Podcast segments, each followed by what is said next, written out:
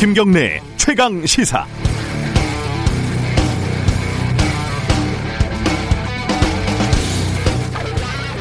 제 직업이 기자인지라요. 어, 표현의 자유, 언론 출판, 집회, 결사의 자유는 가급적 폭넓게 보장하는 쪽을 지지합니다. 과거에 이명박 정부 때 G20 포스터에 G를 그려 넣어서 G20으로 패러디를 했다든가 박근혜 정부 때 독재자의 딸 포스터를 그려서 붙였다든가 뭐 이런 걸로 경찰이 수사를 하고 구속영장을 치고 그러면 정말 너무너무 부끄럽고 창피하지 않았습니까?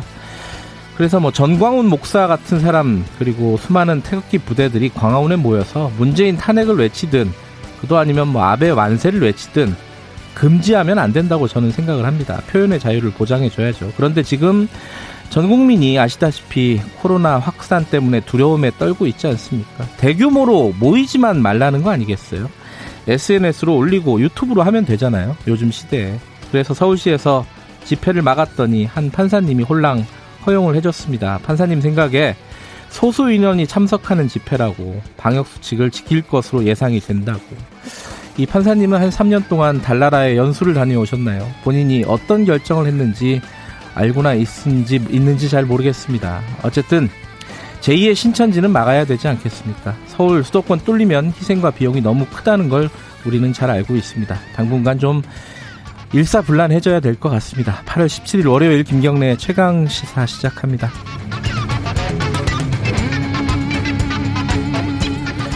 김경래 최강 시사는 어, 유튜브 라이브 열려 있습니다. 실시간 방송 보실 수 있고요. 샵 9730으로 문자 보내주시면은 저희들이 반영하겠습니다. 짧은 문자는 50원, 긴 문자는 100원입니다.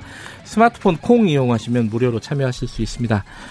어, 일부에서는요, 이 8.15 경축사 어, 파장이 좀 큽니다. 김원웅 광복회장 직접 연결해서 어, 그 속뜻 좀 정확하게 좀 알아보도록 하겠습니다. 2부에서는 민주당의 김남국 의원, 통합당의 이준석 전 최고위원 정치 사이다 준비되어 있습니다.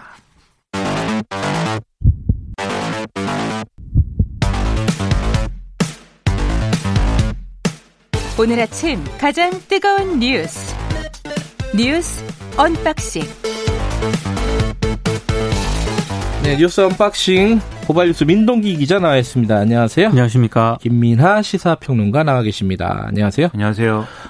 어, 주말 사이에 지금 코로나 확산세가 솔직히 좀 무서울 정도로 어, 급격하게 지금 확산되고 있는 분위기인데 그 상황 좀 정리를 해보죠. 민동기 기자 먼저 좀 정리해 주세요. 아, 일단 서울과 경기 지역 교회 등에서 코로나19 집단 감염이 동시다발적으로 발생을 했고요. 네. 정부가 서울 경기의 사회적 거리두기 강도를 1단계에서 2단계로 높였습니다. 중앙방역대책본부에 따르면 16일 0시 기준으로 코로나19 신규 확진자가 279명 발생을 했고요. 하루 만인 거죠? 그거는? 그렇습니다. 예. 그러니까 14일, 15일에 이어서 사흘째 세 자릿수를 기록을 했는데요. 네. 하루 신규 확진자가 200명을 넘은 게 지난 3월 11일 이후 5개월 만입니다. 네. 거리두기 2단계가 적용이 되면서 서울 경기에서는 실내 50명 이상, 실외 100명 이상의 모임은 자제를 해야 되고요. 또 해당 지역 주민들은 가급적이면 다른 시 도로의 이동을 삼가해야 됩니다. 실내 국공립 시설은 이용 인원이 제한이 되고 스포츠 경기도 무관중 경기로 전환이 됩니다. 지금 제일 확산세가 빠른 곳 중에 하나가 사랑제일교회죠. 사랑제일교회. 그죠? 그렇죠. 서울 성북구의 사랑제일교회 발 확진자 증가 속도가 지금 신천지가 집단 발병했을 때 그 초기 그 상황보다 예. 더 빠르다 이런 평가가 음, 나오고 있는 게 빠르다. 그렇죠. 예. 이런 거는 좀 어, 우려가 되는 상황에 더 이제 문제가 아, 지난 15일 광복절 대규모 집회에 이제 이게 코로나19 재유행의 기폭제가 될 수 있다라고 방역 당국은 우려하고 있는데 이 집회에 사랑제일교회 교인들이 얼마나 모였는지 지금 파악조차 못할 상황이다. 이런 겁니다. 네. 원래 이제 광복절을 앞두고 한 달 전부터 어, 정광훈 목사 등은 전국 신도들의 서울 집회 참가를 독려를 해왔거든요. 네. 그리고 당일 직접 이제 거리 집회 연사로 참석을 해서 자신이 격리 대상이라는 걸 밝히면서 이 자신의 어떤 교회, 자신이 담임 목사를 맡고 있는 이 사랑제일 교회의 집단 감염은 외부 바이러스 테러에 의한 것이다라는 주장을 또 제기하기도 했는데 네. 이후에 이렇게 사랑제일 교회 확진자들이 나오니까 역학 조사를 해야 되지 않습니까? 네. 그 역학 조사에 대해서도 방역 당국이 협조를 안 하는 걸로 지금 아, 얘기가 되고 있다는 거죠. 그래서 뭐 어, 조사 조사 대상 명단을 누락 은폐한다든지 네. 자가격리 조치를 위반한다든지 이런 일들이 벌어지고 있기 때문에 지금 서울시와 방역 당국은 이제 법적인 조치를 취하겠다라고 얘기를 하고 있는 상황입니다.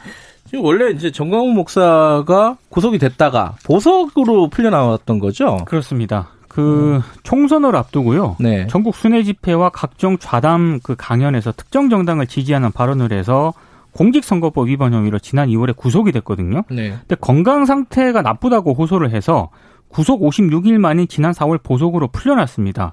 근데 검찰은 보석 접근 위반을 이유로 전 목사의 보석 취소를 지금 법원에 청구한 그런 상태고요. 청와대 국민청원 홈페이지에도 이 정광훈 목사의 재수감을 촉구하는 그런 청원이 올라왔는데 하루 만에 10만 명 이상의 동의를 받았고 지금 거의 20만 명에 육박했다고 합니다. 네. 어, 어쨌든 보석 조건을 어긴 것으로 보이고요. 그렇습니다. 그래서 검찰이 지금 취소를 청구를 한 거고요. 그렇습니다. 예, 네. 그러면 어떻게 되는 거예요, 앞으로는? 이제 법원이 이제 판단을 하겠죠. 법원이 판단을 해서 그렇습니다. 예. 아, 이 법원 아, 그 정광훈 목사 재수감 촉구하는 청원이 청와대 올라와서 지금 뭐 10만 명 넘었다. 지금 거의 20만 명에 아, 한 걸로 지금 제가 오전에 파악을 했습니다. 제가 오프닝에서도 얘기를 했는데 이게 대규모 집회가 열린, 열린, 열린 게 조금 좀 의아한 상황이긴 해요. 이 지금 상황에서 그죠? 그렇죠. 네. 근데 지금 보수단체 같은 경우에는 원래 그 동화면세점 앞에서 집회인은 100명 정도를 신고를 했거든요. 네. 그래서 아마 판사가 이걸 허가를 해준 것 같은데요. 네. 근데 지금 참가자가 신고 인원을 훌쩍 넘어섰고요. 뭐 주최 측은 300만 명이라고 하는데 그냥 뭐 몇 천에서 몇만 정도 사이겠죠. 그렇죠. 예, 예, 그 정도 인원이 될 것으로 보이고요. 예. 그리고 이 미래통합당 전현직 의원들도 이 광화문 집회에 참석을 했습니다. 민경욱 전 의원 그리고 김진태 전 의원인데요. 어, 현역 의원으로는 홍문표 의원이 처음으로 참석을 했는데 네. 에, 기자들이 물으니까 홍 의원은 지역 주민들에게 인사하러 잠시 들렀다. 또 이렇게 네. 해명을 한 그런 상황입니다. 그러니까 이게 황당한 게 앞에서 판사의 뭐 판단 이런 거를 말씀하셨지만 음. 얘기가 이런 거죠. 그러니까 각종 단체들이 집회 신고를 한 거 아니겠습니까? 예. 근데 그 중에 이제 기계적으로 이제 집회 신고 인원이 좀 적어 보이고 뭐 이런 데는 이제 허가를 해주고 예. 아닌 데는 이제 금지 뭐 조치를 유지하고 뭐 이런 거였을 텐데 네. 그런데 집회에 나오고 싶은 사람이 총 인원으로 따지면 많은 거잖아요. 그러면 네. 허가가 된 곳으로 다 몰리거든요. 결국은 그게 뭐 어디를 허가하고 어디를 허가하지 않는다고 해서 이제 안 되는 게 아닌데 결국 그래서 이제 소수 인원을 신고한 데다가 다 이제 그 집회 장소로 몰려가서는 네. 결국은 이제 다 집회 허가한 거나 마찬가지의 상황이 이제 됐다 이렇게 봐야 되는 거죠. 그리고 거기에 미래통합당 일부 일부 의원들도 간 것에서 보듯이 어떤 정치적인 어떤 성향이나 이런 것들이 같이 엮여서 작용을 하면서 이 집회는 상당히 폭발력이 큰 이런 집회가 된 것이고 더군다나 이 집회 과정에서 방역 수칙을 지켰다든가 뭐 이런 것들이 언론에 네. 어, 이 보도에 의하면은 전혀 이제 지키지 않았다는 거 아니겠습니까? 네. 이게 제가 뭐 그 집회에 직접 가지는 않았기 때문에 방역 수칙을 지켰는지 뭐 제가 판단하지는 않지만 판단할 수는 없지만 심지어 이 집회에 그래도 가장 우호적일 것으로 추측이 되는 조선일보마저도 이렇게 해서는 안 된다. 이렇게 네. 지금 사설을 쓸 정도면 이거 심각한 문제가 있는 집회다. 이렇게 봐야 되는 거죠. 그러니까 거기에 수많은 집회 신청이 있었지만은 결국은 크게 보면 하나의 집회잖아요. 그게. 그렇죠. 그 상황을 판사가 이해를 못했다는 게잘 네. 저도 납득이 잘 가지는 않습니다. 어찌됐든 지금 이제 그건 벌어진 일이고 어 빨리 추적을 해서 확산 속도를 낮추는 게 급선무겠죠. 그렇습니다. 관련된 상황은 저희들이 3부에서 이재갑 교수 연결해서 어 지금 상황이 어떤지 좀 냉정하게 좀 따져보도록 하겠습니다. 그리고 주말 사이에 가장 뉴스 중에 가장 뉴스 뭐랄까 많이 본 뉴스가 광복 회장의 어, 광, 광복절 기념사였어요. 그죠? 어떤 내용이었죠? 어, 경축식 기념사였는데요. 네. 어, 김원웅 회장이 이런 얘기를 했습니다. 이승만은 반민특위를 폭력적으로 해체시키고 친일파와 결탁을 했다. 대한민국은 민족 반역자를 제대로 청산하지 못한 유일한 나라가 됐고 청산하지 못한 역사가 지금도 계속되고 있다. 이렇게 네. 얘기를 했고 안익태가 친일, 친나치 활동을 했다는 관련 자료를 독일 정부로부터 받았다. 민족 반역자가 작곡한 노래를 국가로 정한 나라는 전 세계에서 대한민국뿐이다. 상당히 좀 강한 어조로 경축사를 좀 했습니다. 이거 뭐 팩트들은 뭐 따져볼 만한 일이긴 한데 네. 이제 이제 과연 적절한 상황이 적절한 상황이었느냐 이걸 가지고 야당이 굉장히 발끈하고 있습니다. 그렇습니다. 이게 이제 김원웅 회장이 지금 어, 우리 동대문 디자인 플라자에서 읽은 예. 그 연설문이 있는데 예. 지방에서도 이제 광복회 각 지부에서 광역단체의 지부에서 대독을 했거든요. 그 음. 기념사를. 그런데 지방 버전에는 이제 없는 문- 이 내용도 있었다는 거. 그러니까 이 서울에서 읽은 것에 더 추가된 내용들이 있었다는 건데 거기에 네. 보면은 뭐 이승만이 집권해 국군을 창설하던 초대 육군 참모총장부터 무려 21대까지 한 명도 예외 없이 일제의 빌부터 독립군을 토벌하던 자가 육군 참모총장이 됐다. 인 것에 더해서 더더욱 이제 친일파와 그 친일파의 뒤를 잇는 정치 세력을 비판하는 내용들이 더 많이 있었다는 거죠. 그러다 보니까 그 자리에 이제 같이 참석한 이제 광역단체장 중에 지금의 이제 미래통합당 소속 인사들이 있지 않습니까? 대표적으로는 원희룡 대주지사인데 어, 원래 원희룡 대주지사가 준비한 연설문이 있었는데 이제 광복회장 기념사가 이렇게 나오니까 네. 바로 연단에 올라가서 그 기- 이 자신이 준비한 연설문이 아니라 즉석에서 이런 내용은 동의할 수 없다. 이 편향된 역사만이 들어가 있는 얘기고 네. 이편저편을 나눠서 하나만이 옳고 나머지는 모두 단죄받아야 된다는 시각으로 이 국민을 편가르게 하는 그런 것이다라면서 강하게 반발하는 그런 모습이었습니다. 예. 어, 저희들이 이제 unboxing 끝나면은 김원웅 회장을 직접 연결해서 관련 얘기 좀 들어보겠습니다. 민주당 반응은 어떻습니까, 근데? 공식 논평은 내놓지 않았습니다. 그래요? 예, 근데 음. 이제 개별 의원들이 SNS 글을 통해 가지고요. 친일 청산 필요성은 언급을 했고 네. 어, 김원웅 회장을 지지하고 미래통합당을 비판하는 그런 정도입니다.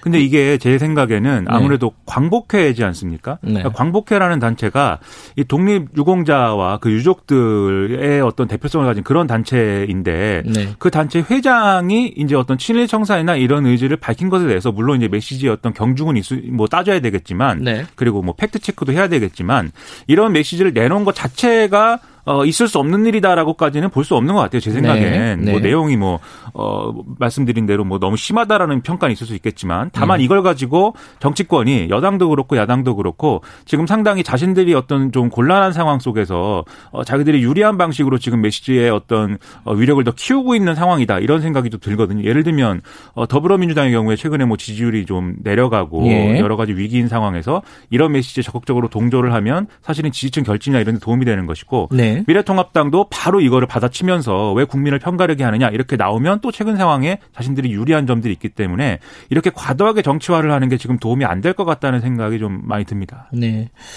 어, 이 와중에 이 8.15의 일본의 움직임을 보면은 뭐 일본도 뭐 크게 달라진 건 없었어요. 그죠?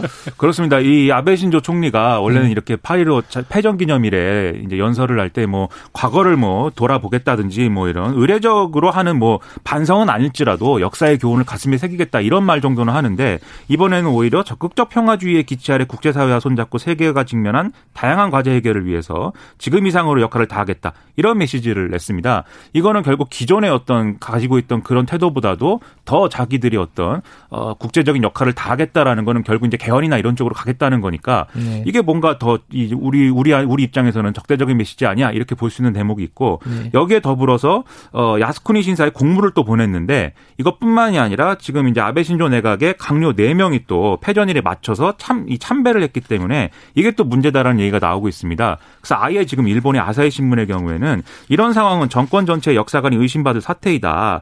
지금 어 무기 수출을 금지하는 삼원칙이 있었는데 그게 이제 지금 어 그걸 없애는 게 적극적 평화주의라는 명분으로 추진돼 왔는데 그걸 고려하면 지금 우리는 위태로운 상황이다라고까지 평가를 하고 있- 있는 있다고 합니다.